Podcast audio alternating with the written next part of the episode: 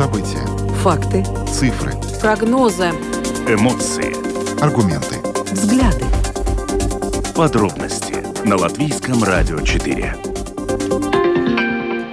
Здравствуйте, в эфире Латвийского радио 4, программа «Подробности», ее ведущий Евгений Антонов. И Юлиана Шкагала. Мы также приветствуем нашу аудиторию в подкасте и видеостриме. Коротко о темах, которые мы обсудим сегодня, 17 ноября.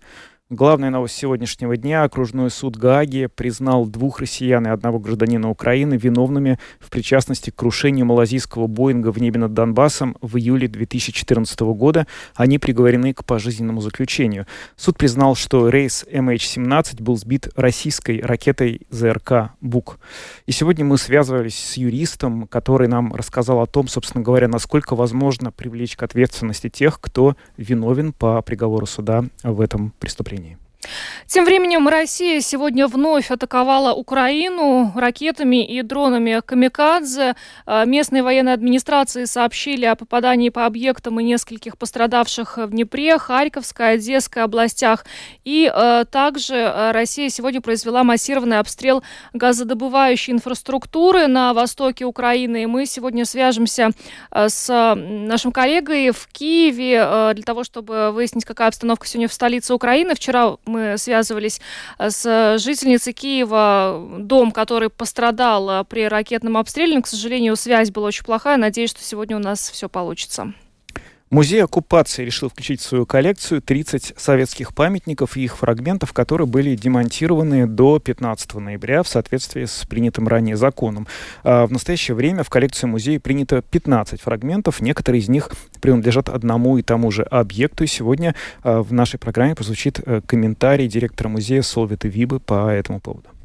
Доля трудоустроенных жителей Латвии в третьем квартале этого года увеличилась до 64,5%.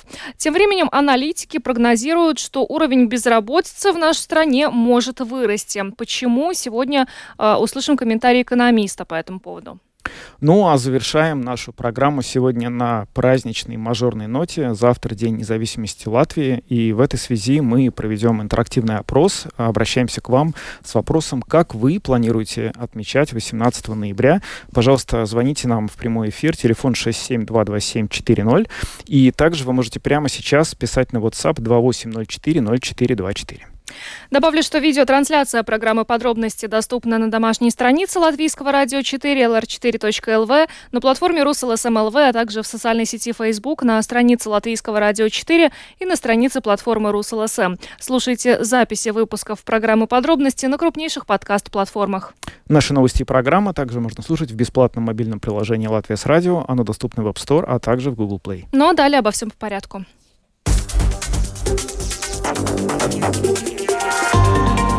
События. Факты. Цифры. Прогнозы. Эмоции. Аргументы. Взгляды. Подробности на Латвийском радио 4. Программа «Подробности» на Латвийском радио 4. Сегодня говорим о том, что спустя 8 лет после крушения Боинга в небе над Донбассом суд вынес свой приговор – этот приговор обвинительный. Трое из четырех человек, которые рассматривались судом как подозреваемые по этому делу, это были три гражданина России, один гражданин Украины. Он, в общем, а, является жителем Донецка и проживает на территории так называемой ДНР. А, они признаны, трое из них признаны виновными, и они приговорены судом к пожизненному сроку заключения. А, нужно сказать, что этот процесс длился два с половиной года, и, в общем, мало того, что он стал одним из самых громких разбирательств, которые только, собственно, вот за последнее время в мировой судебной системе происходили, он стал, безусловно, наверное, главным э, борцом э, с фейками, которые только можно себе вообразить. Дело в том, что э, суд рассматривал буквально все версии, которые только вот ему предложили, вплоть до самых безумных. Э, испанского диспетчера, который э, якобы там направлял не туда какие-то самолеты, якобы сбитие украинским буком, который принадлежал Украине. Все это было рассмотрено и многократно опровергнуто. Теперь мы, в общем, видим, что приговор, который вынесен, с очень большой вероятностью, близкой к 100%, является правдивым. Но, тем не менее, людей, которые, собственно, виновны, мы все равно, вероятно, на скамье подсудимых долгое время не увидим. И как в этой связи, собственно говоря, вообще э, вести и осуществлять международное правосудие? Этот вопрос мы задали сегодня Алексею Димитрову, латвийскому юристу и правозащитнику в Брюсселе. Сегодня суд Нидерландов выносит приговор по поводу дела о крушении Боинга в небе над Донбассом. Э, было очень долгое, в общем, следствие. Суд долго длился, рассматривал различные теории заговоров. И вот э, сегодня этот приговор, понятно, что он будет обвинительным в отношении граждан России, которые не находятся в скамье подсудимых. Насколько есть шансы, что те, кто будут сегодня обвинены, в итоге все-таки получат то наказание, которое они заслуживают?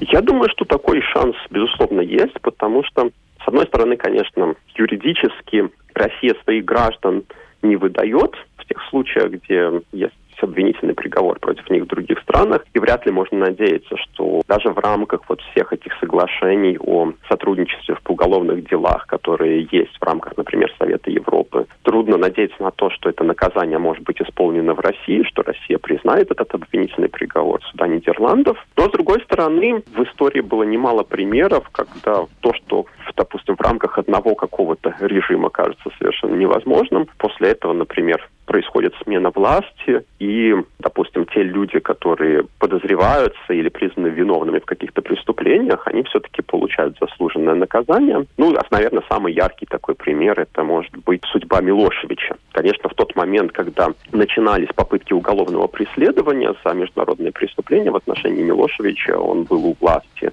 Сербии, и, соответственно, никогда никто не мог подумать, что в какой-то момент он попадет на скамью подсудимых. Так что вот в отношении этих конкретных обвиняемых, если будет обвинительный приговор, потом, скорее всего, там будет возможность обжалования этого приговора, то есть еще, наверное, какое-то время займет дойти до какого-то финального заключения. Но, тем не менее, я бы не стал исключать возможность того, что когда-то этот приговор может быть исполнен. Даже в отношении вот этих конкретных обвиняемых, но здесь есть еще один аспект. Одна из целей уголовного судопроизводства – это установить истину в деле. То есть, что, как происходили события.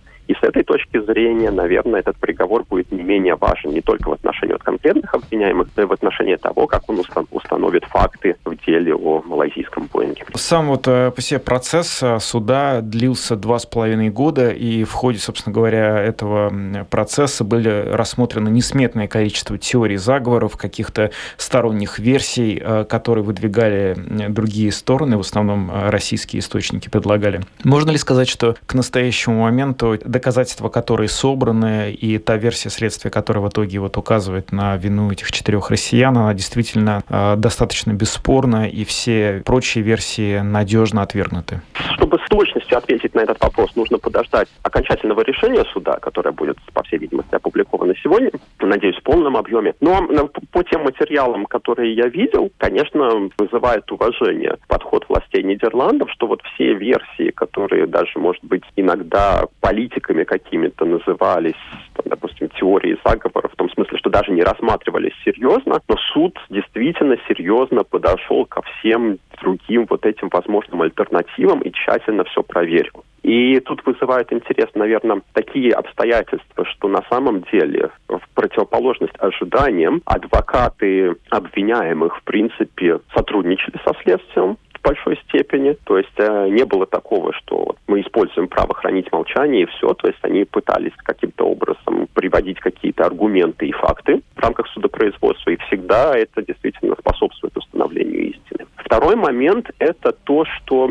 действительно даже в тех случаях, когда, например, правительства каких-то стран в полном объеме не с судом не сотрудничали, то есть, допустим, по каким-то соображениям отказывались выдавать какие-то данные, на которые они ссылались, тем не менее, у, допустим, у стороны обвинения хотя бы или у судей была возможность проверить какие-то дополнительные свидетельства, в том числе там даже были некоторые анонимные свидетели, личность которых известна суду, но которые не раскрываются. То есть там действительно была проделана колоссальная работа, но насколько как бы каждая версия действительно проверена и отвергнута или подтверждена, ну, на этот вопрос лучше всего ответит сам приговор, который будет вынесен сегодня. 298 погибших, и членам их семей, их родным и близким, конечно, важно не только признание вины, но и то, чтобы как бы виновные были наказаны. У меня к вам вопрос такой. Вообще, насколько можно говорить о том, что правосудие работает, если между очевидным для всех и справедливым приговором и его, собственно говоря, вступлением в силу в плане наказания виновных, да, может пройти неизвестно какое время, и, может быть, вообще оно, собственно, никогда не наступит? Это, наверное, такой традицион, такая традиционная дискуссия, вот сравнимая с дискуссией о том, как стакан наполовину пуст или наполовину полон. Дискуссия о том, работает ли международное право в общем смысле. Здесь как бы идет речь, может быть, даже не, не о международном праве в чистом смысле, потому что процесс происходит все-таки на национальном уровне. Это не международный уголовный суд, например, потому что Россия не ратифицировала статус, статут Международного уголовного суда, поэтому так достаточно сложно призвать к ответственности обвиняемых в, рамках вот этого международного механизма. Но тем не менее, я тут все-таки склонен рассматривать ситуацию оптимистично в том смысле, что все-таки мы обращаем, во-первых, внимание, наверное, больше на те случаи, когда правосудие не работает или работает малоэффективно, в то время как большая часть государств большую часть времени соблюдает большую часть норм международного права. Конечно, проблемы существуют, и мы всегда на них обращаем внимание, но нельзя сказать, что система не работает полностью, если мы видим, допустим, примеры того, что система не работает. Говоря упрощенно, например, тоже в рамках национальной какой-то правовой системы не всегда бывает так, что преступник получает заслуженное наказание, но мы от этого, допустим, не, не отменяем, из-за этого не отменяем судебную систему, не отменяем уголовное законодательство. Второй момент, который нужно отметить, это то, что те факты, которые этот суд установит, они будут важны еще для констатации международной ответственности России как государства. То есть, строго говоря, задача суда вот в этом конкретном деле выяснить конкретных виновных, это значит конкретных физических лиц, которые должны отвечать за преступление. Но в то же самое время, если суд придет к выводу или будут факты в деле, которые подтверждают, что на самом деле действия этих обвиняемых контролировались Россией как государством, то тут становится вопрос об ответственности и России как государства. То есть не индивидуальная ответственность физических лиц, а международная ответственность государств. Тут, конечно, тоже есть свои подводные камни. Ну, то есть, например, грубо говоря, нельзя на государство подать в Международный суд ООН в Гааге, если само государство отказывается от такого судопроизводства. Это, конечно, пока есть еще такой пробел в международном праве. Но, тем не менее, два судебных процесса, где, скорее всего, доказательства и выводы из этого приговора Нидерландов будут использованы. Это, во-первых, процесс в Европейском суде по правам человека, называется «Украина и Нидерланды против России». И, в частности, там есть иск Нидерландов о признании ответственности России за нарушение прав человека, вот кон- конкретно в контексте дела о малайзийском Боинге. И, конечно, европейские, там уже были слушания в январе этого года в Европейском суде по правам человека. Но, безусловно, суд будет использовать приговор суда Нидерландов, чтобы установить, как разворачивались события. И второе дело – это э, дело, которое начато в этом году. Австралия и Нидерланды в рамках Международной организации авиации начали специальную процедуру в рамках так называемой Чикагской конвенции, чтобы установить, опять же, ответственность России за нарушение норм международного авиационного права. Поэтому тут как бы вот этот приговор суда Нидерландов еще важен в контексте того, как он будет использован в других органах международного правосудия. Алексей Димитров, латвийский юрист, правозащитник в Брюсселе, прокомментировал э, вынесенный приговор по делу о крушении Боинга в небе над Донбассом. Ну и то, о чем Алексей говорил, вот, в частности, о роли э, России. Важно отметить, что суд э, заключил, э, что э, Боинг был сбит ракетой «Бук», э, пущенной из района э, Первомайского, близ города Снежно на востоке Украины. И эта территория в тот момент находилась под контролем самопровозглашенного оккупационной ДНР. И суд считает, что на момент крушения самолета Россия установила эффективный контроль над руководителями и сторонниками самопровозглашенной ДНР на востоке Украины. И еще э, очень важно отметить, наверное, что этот, этого приговора, э, решения суда э, столько лет ждали родственники погибших, и многие из них сегодня прилетели на заседание суда, преодолев тысячи километров, поскольку для них это очень важный момент. Да, это очень важный момент для, на самом деле, всего мирового правосудия, потому что теперь, в общем, как и указал наш эксперт э, в завершении своего комментария, теперь, в общем, это открывает дорогу к тому, чтобы другие иски, которые поданы уже от имени некоторых государств к России, тоже начали рассматриваться, и обвинительный приговор вот этого суда окружного в Гааге делает возможным а, удовлетворение следующих исков, что создает как бы новую тоже ситуацию большей справедливости. Ну а мы э, поговорим о ситуации в Украине. Россия вновь атаковала Украину сегодня ракетами и дронами, э, произвела массированный обстрел газодобывающей инфраструктуры. Э, многие города сегодня остаются без света. То же самое происходило и вчера. Мы связывались э, с жительницей Киева, дом которой пострадал в результате ракетного обстрела. Э, к сожалению, была вчера очень плохая связь, но все это свидетельствует о том, что Россия э, продолжает продолжает атаковать а, объекты гражданской инфраструктуры. Но ну, а сейчас с нами на прямой видеосвязи находящийся в Киеве директор Украинского института политики Руслан Бортник, а, который сегодня не был уверен, что будет с нами в прямом видеоэфире, потому что с утра, например, у него не было света. Руслан, добрый вечер, приветствуем вас. Здравствуйте, коллеги. Света до сих пор нет, и работаем с автомобильного аккумулятора, так что просим прощения у наших слушателей и зрителей за качество картинки, освещения. Больше, больше ничего не можем дать. Э, работаем с автомобильного аккумулятора. Руслан, но сейчас э, вообще каковы масштабы отключения электричества э, на территории Украины?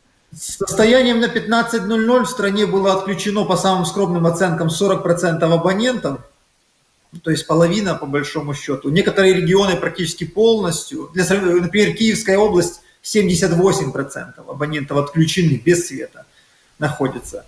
Э, поражения очень существенные. Киев меньше всего пострадал, кстати, в этот раз, потому что складывается впечатление, что все же благодаря э, тем единичным системам ПВО западным, которые Украина получила, Киев сегодня лучше прикрыт, и атаки России на протяжении сегодняшнего дня на Киев, ракетные атаки все были отбиты. Было сбито как минимум 4 э, ракеты – морского и воздушного базирования были, было сбито не менее пяти иранских дронов, которые летели только на Киев. В целом э, по Украине сегодня летело 18 ракет, из которых не менее 6 сбиты.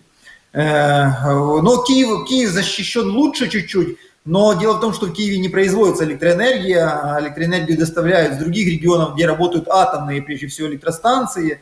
А вот распределительная система, она уже находится в полуразрушенном виде, и Э, к сожалению, я вам раньше говорил, что еще 2-3 такие атаки, и украинская энергетическая система, она хоть и избежит блэкаута полного, но она будет очаговая. То есть будут регионы, где будет света, будут регионы, где его практически э, не будет этого света.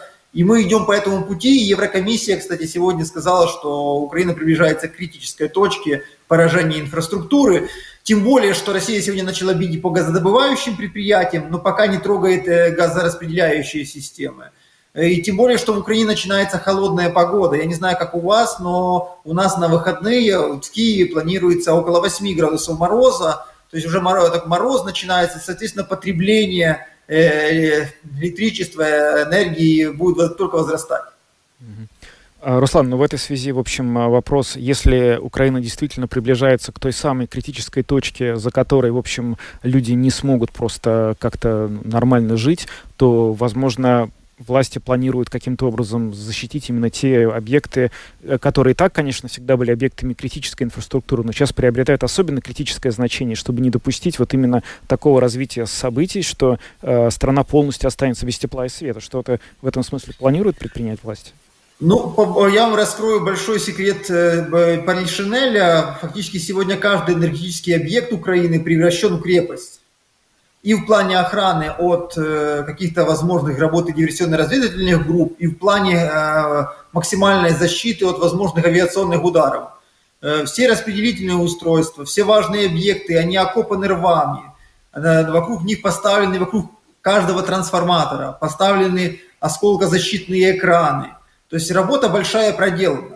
Но когда летит э, больше ста ракет одновременно, да еще и дроны, ни, никакая система, ни одна система ПВО в мире не могла бы полностью отразить, наверное, эту атаку. Поэтому, к сожалению, если в России сохраняются ресурсы для этих атак, то э, украинская система в дальнейшем будет разрушаться. Кроме того, есть еще узлы, связанные с поставками топлива, есть еще узлы, связанные с э, распределением газа, есть еще э, станции, есть объекты коммунальные, которые обеспечивают большие городские агломерации, например, как Киев, теплом. Сейчас их прекрасно видно, потому что не все дымят, морозная погода, видно, что где работает, что где не работает.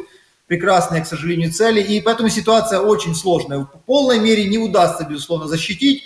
Если ситуация это будет продолжаться, то отдельные регионы Украины обречены на миграцию. То есть э, люди массово вынуждены будут уехать из этих регионов, э, уехать, уезжать из городов в сельскую местность, где есть печка, где есть дрова. Э, это один вид миграции. Во-вторых, уезжать с некоторых регионов вообще, где не будет электричества длительное время, не будет перспективы его восстановления.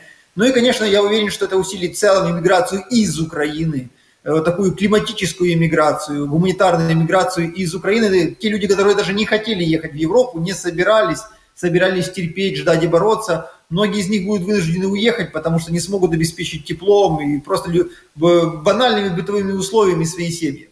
Да, и сегодня, кстати, мэр Риги Мартинш Статис э, в эфире э, нашей радиостанции предположил о том, что э, предположил, что поток беженцев из Украины в Ригу, в частности, тоже вырастет в связи с тем, что люди просто ну, не могут жить зимой без отопления. Ну, вот вы знаете, после инцидента в Польше, когда на территории Польши упала ракета, начали говорить о том, что, возможно, Россия в этой ситуации снизит обороты немножко, но судя по сегодняшним атакам, этого не произошло. Как вы считаете, почему? Ну, Россия ориентируется только на свои возможности сегодня. Она, э, в России считают, что НАТО, э, страны НАТО, НАТО не будут вступать с Россией в войну, если эти удары будут непреднамеренны. То есть, условно говоря, если бы прилетела ракета в польскую воинскую часть, э, там, или какой-то э, другой такой объект энергетической инфраструктуры, наверное, реакция была бы другая. Но поскольку сейчас в большей мере обвиняют Украину, а, да и удар не похож на удар, больше похож на ошибку, э, действительно случайность, на трагическую случайность, потому что погибли двое людей, поэтому и выводов из этого не будет. Хотя, мне кажется, что Польша э, и страны НАТО стояли, на самом деле, перед дилеммой. Эта ситуация создала, э, создала условия, при которых они могли определять дальнейшее развитие Э, войны, потому что они могли выбрать курс на эскалацию, а могли выбрать курс на не, не эскалацию. Выбрать курс на не эскалацию все же, на не вступление в прямую войну против России, на не прикрытие хотя бы западных регионов Украины польскими, там, не знаю, венгерскими, другими системами ПВО, пока что мне кажется, что, ну, прежде всего, это позиция американской администрации, которая состоит в том, что мы не, на прямую войну с Россией не вступаем, из-за рисков именно ядерной эскалации. Ну, вы знаете, вот этот э, вопрос возможного закрытия воздушного пространства над э, Украиной, хотя бы, по крайней мере, над э, той частью Украины, которая на западной части, которая находится, примыкает к границе, собственно, НАТО, он сейчас снова стал актуален, он на повестке дня.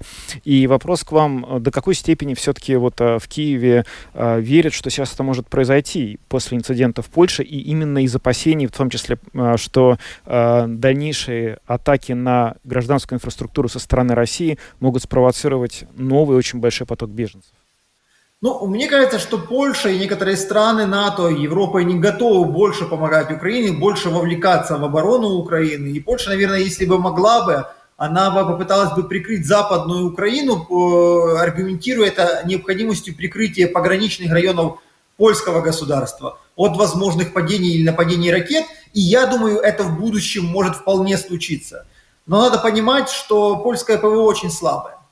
Ну, откровенно слабая, и Польша здесь сама способ, не способна с этим справиться. Польское ПВО построено в основном на старых советских, на старых советских комплексах, комплексах С-125, которые даже в Украине уже не используются активно. Это не то, что прошлый век, позапрошлый век.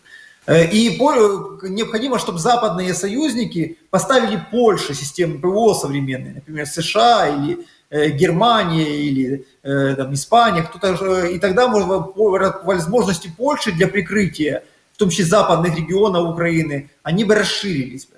Но пока у Польши такой возможности нет и политической воли нет, хотя я думаю, что если еще э, случится несколько таких инцидентов в отношении Польши, то Польша заявит о таких планах и попытается сделать это то, что у нее есть.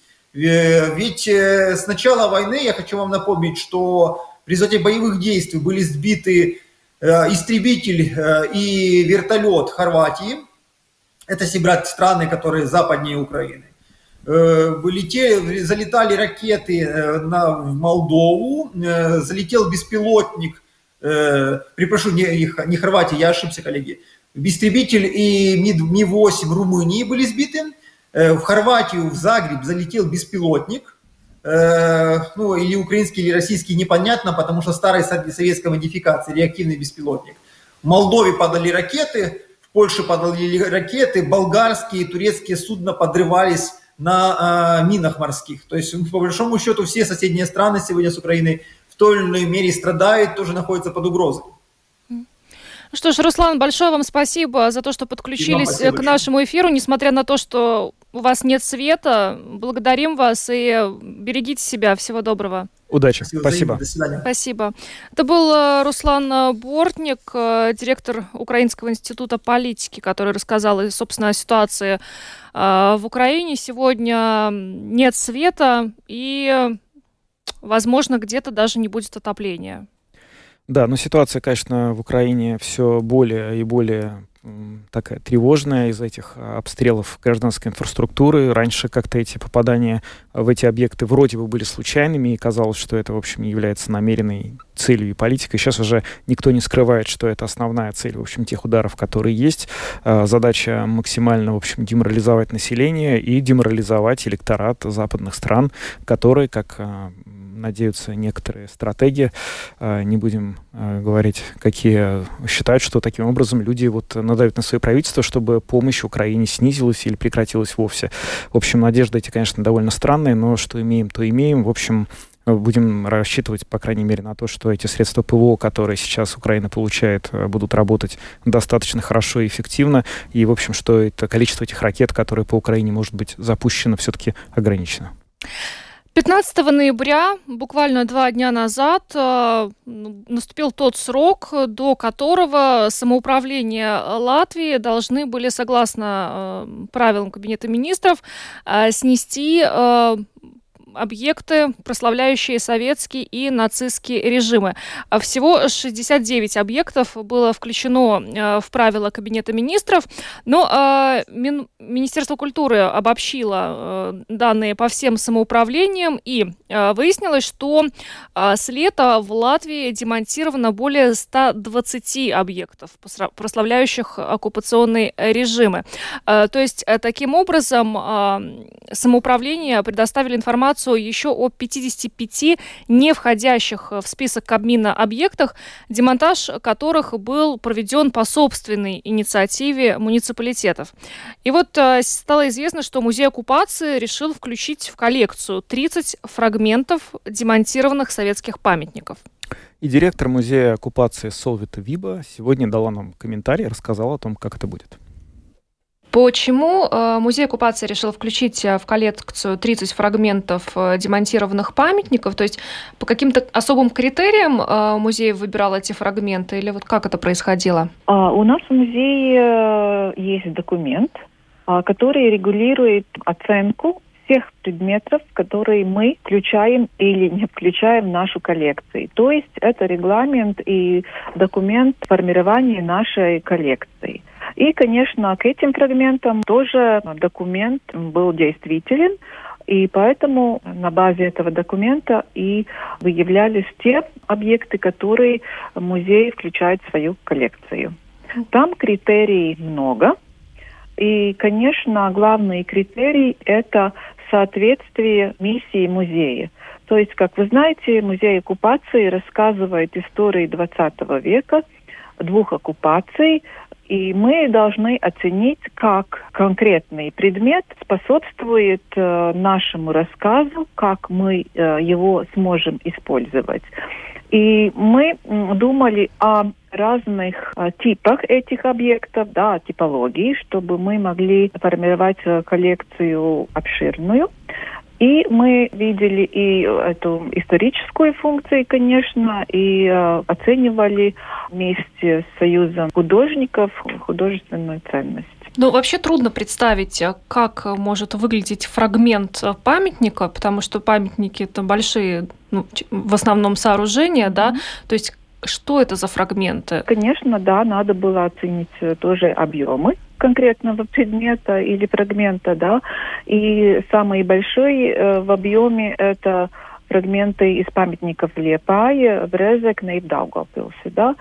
И, конечно, здесь, э, ну, учитывая вот эту художественную ценность, фрагменты были включены такие, чтобы представить образ это вот, ну, конкретно к этим э, объектам.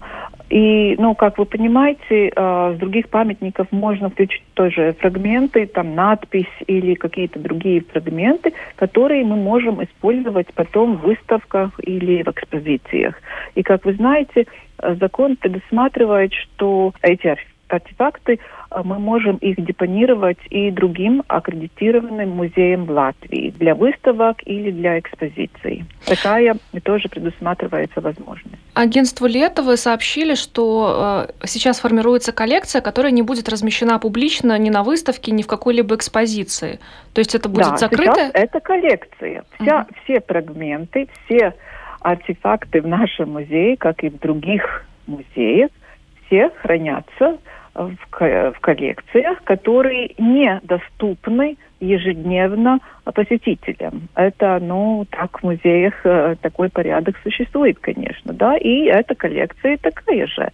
И вторая коллекция, согласно этому закону, будет документы всех демонтированных объектов, да, ну как файлы, да, э, по всем объектам. И как вы знаете, было сделано и сканирование, тоже эти материалы будут храниться в нашем музее. Так что, ну, две коллекции, одна коллекция артефактов э, фрагменты памятников, другая коллекция – коллекция документов. И там уже будут документы из всех ремонтированных объектов. То есть эти фрагменты, которые сейчас вот формируются в коллекции, их нельзя будет увидеть вообще в принципе никогда, или где-то они потом будут использоваться? А, ну, как и другие предметы музея, они могут быть использованы в выставках и, или в экспозициях. Uh-huh. И мы их можем тоже э, предоставить другим музеям, если если а, другие музеи, которые аккредитированы в Латвии, как уже я говорила, будут делать, например, выставку таких объектов или какую-то тематическую выставку, ну, например, там советской оккупации, да, и так далее. И как и как и в других случаях мы оцениваем запросы на депонацию, если так можно говорить, да, и, и мы уже тогда смотрим цель этого запроса, и тогда уже комиссия коллекции решает, мы даем другому музею конкретный фрагмент, конкрет, конкретный артефакт или документ на, на депонирование для других выставок. Это был комментарий Солвита Виба, директора музея оккупации, по поводу решения э, музея включить в коллекцию 30 фрагментов демонтированных советских памятников, которые потом, возможно, э, будут использоваться в каких-то экспозициях. Ну, как бы то ни было, действительно, к 15 ноябрю, в соответствии с требованием закона, вот, который был принят э, в этом году в достаточно таком ускоренном режиме, э, все эти объекты были демонтированы, и теперь, в общем, можно будет видеть части их только в музее оккупации. В общем, так что, если кто-то по ним скучает, то там можно будет элементы этих объектов рассмотреть.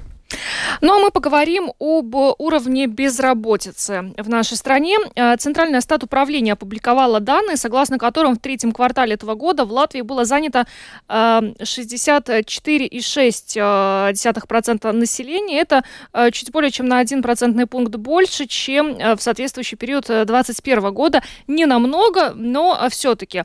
Но, тем не менее, аналитики прогнозируют, что безработица в Латвии будет расти, и, в частности, это связано связаны с экономической ситуацией, с э, санкциями против России, э, с гостиничным ресторанным э, сектором, который сейчас переживает не самые легкие времена, поскольку из-за инфляции, ну, первое, от чего отказываются жители, это, ну, в том числе и рестораны. И сегодня экономист банка СЭП Данис Гашпуйтис был гостем э, программы «Домская площадь» в утреннем эфире Латвийского радио 4 и рассказал, собственно, что происходит с безработицей в Латвии и предположил даже, что она может вырасти. Какие факторы на сегодняшний день а, могут свидетельствовать о том, что уровень безработицы а, стал повышаться, хотя, между тем, вот э, Государственная служба занятости, в общем-то, свидетельствует о том, что ну, нет никаких а, поводов для волнения. Ну, по крайней мере, то, что безработица будет расти к концу года, это мы ожидали прогнозировать. Да, это, ну, как бы ожидаемо, да. И, конечно, я думаю, что это будет продолжать расти. И, может быть, этот самый пик будет где-то второй квартал следующего года.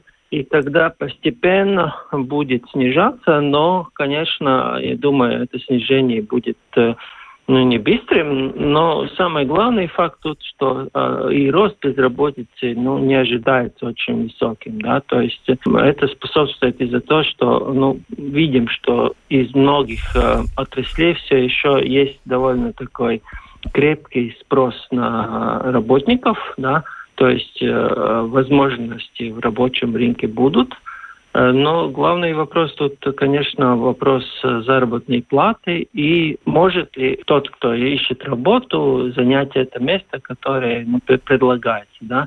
Тут мо- могут быть проблемы. Да? И, конечно, в следующем году я ожидаю, что будут и немножко выше проблемы э, с санкциями, то есть э, немножко будет затруднена работа Э, тех фирм, которые все еще довольно справляются и работают в российском рынке российский рынок, а, санкции, в том числе и здесь наша нынешняя, вот по тем же самым причинам спровоцированная сложная экономическая ситуация, а, и предприятия определенных отраслей уже сейчас говорят о том, что с огромным опасением и с пессимизмом смотрят в будущее и не верят в то, что переживут зиму. В особенности это касается вот э, отрасли, например, пищевой и ресторанной сферы, да, когда, как уже сейчас показывают опросы, первое, от чего начнут отказываться люди, это от посещения именно вот такого а, рода заведений, а там всегда достаточно большой а, контингент работников, а, что тоже может увеличить строи, так сказать, безработных. А вот а, что а, вам, господин а, Гашпуйтес,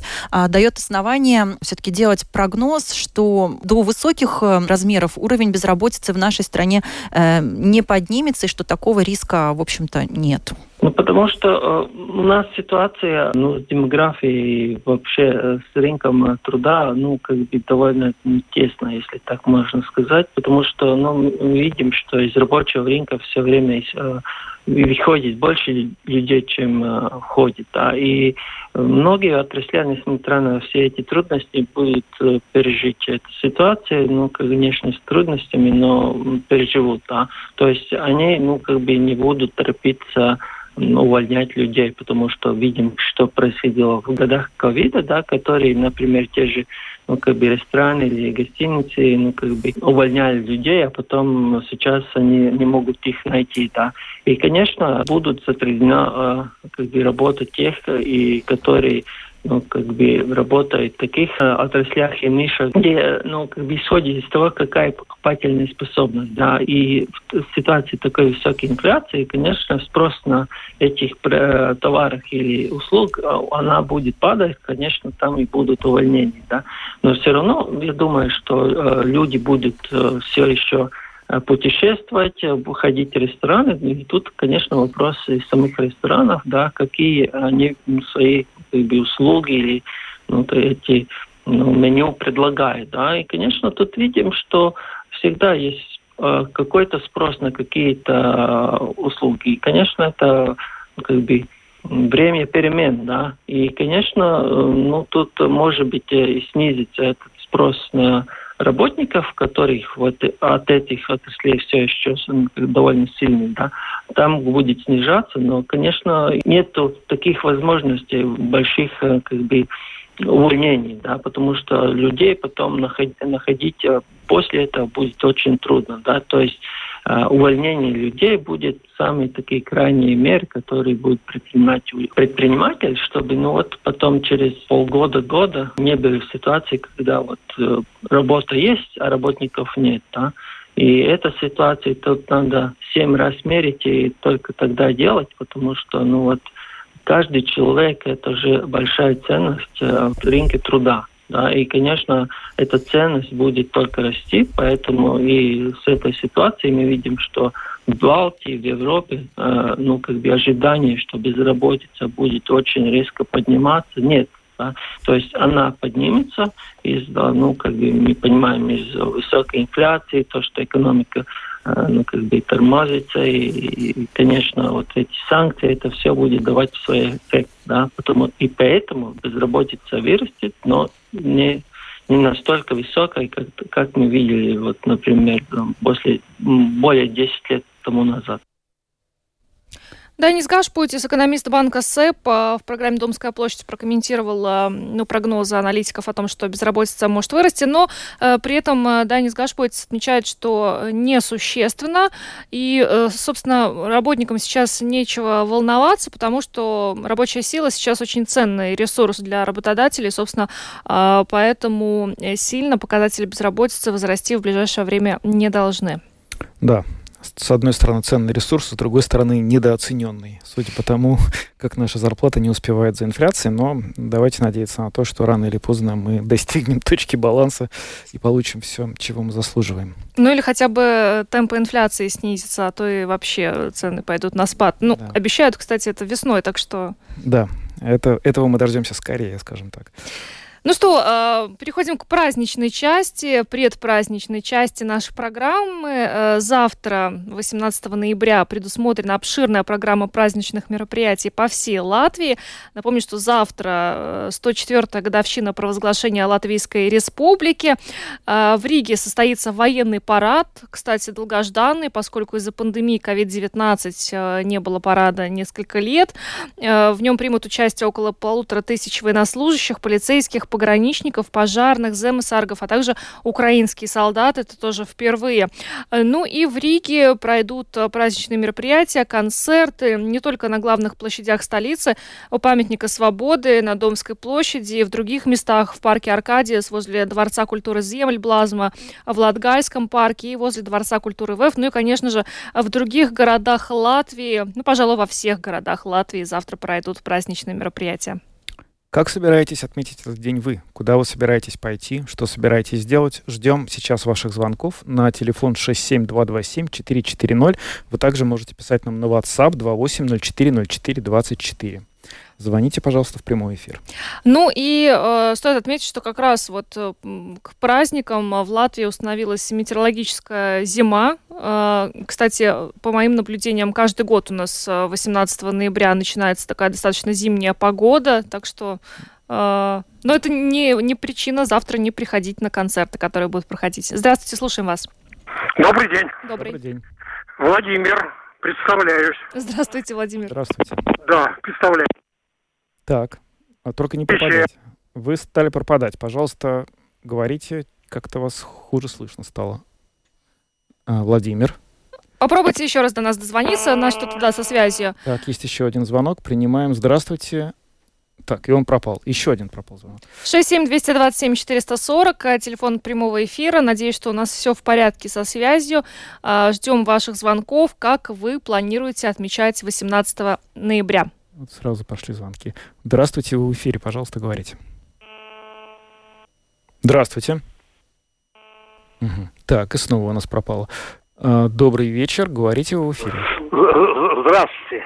Здравствуйте. Это, ну, я хочу отметить завтра так праздничек. Во-первых, баньку заказал хорошую такую с веничком. Вот. Ну и самое, после баньки, конечно, надо будет каких немножко араратов взять на грудь.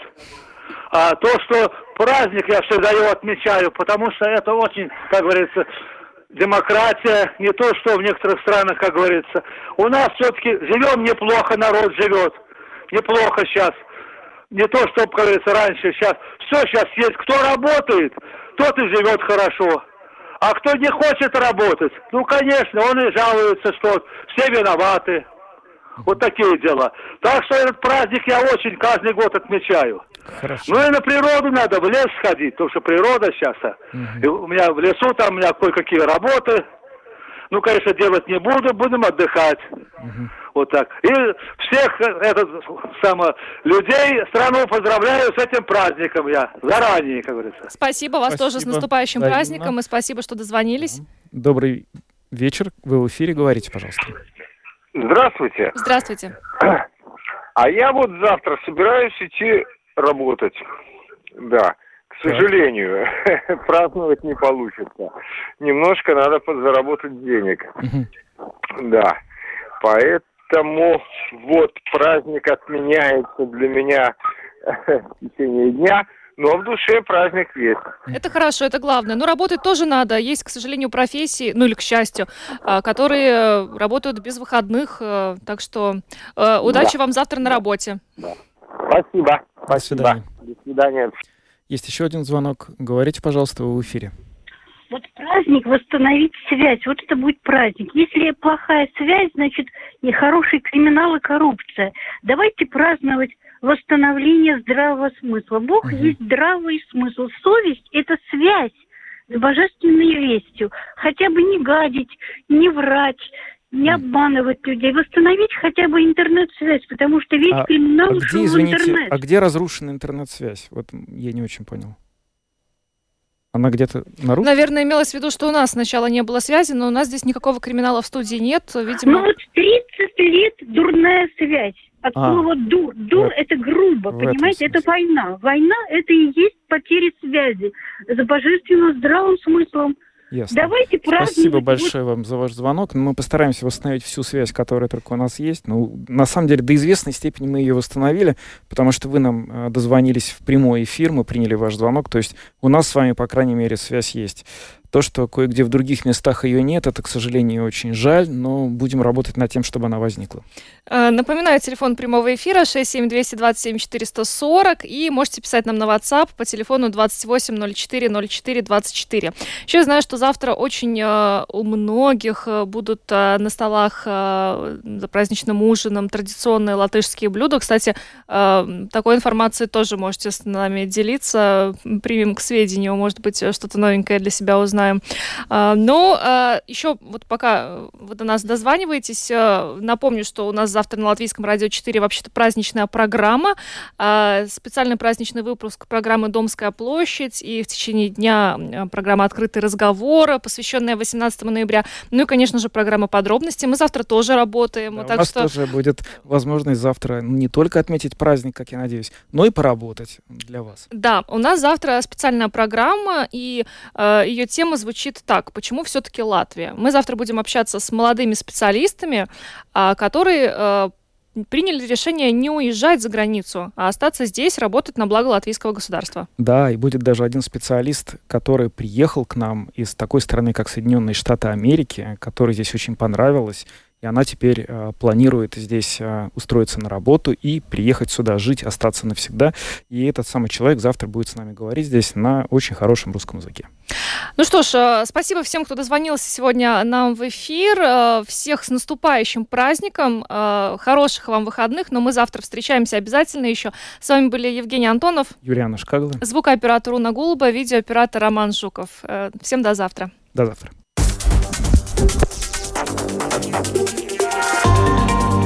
Латвийское радио 4. Подробности по будням.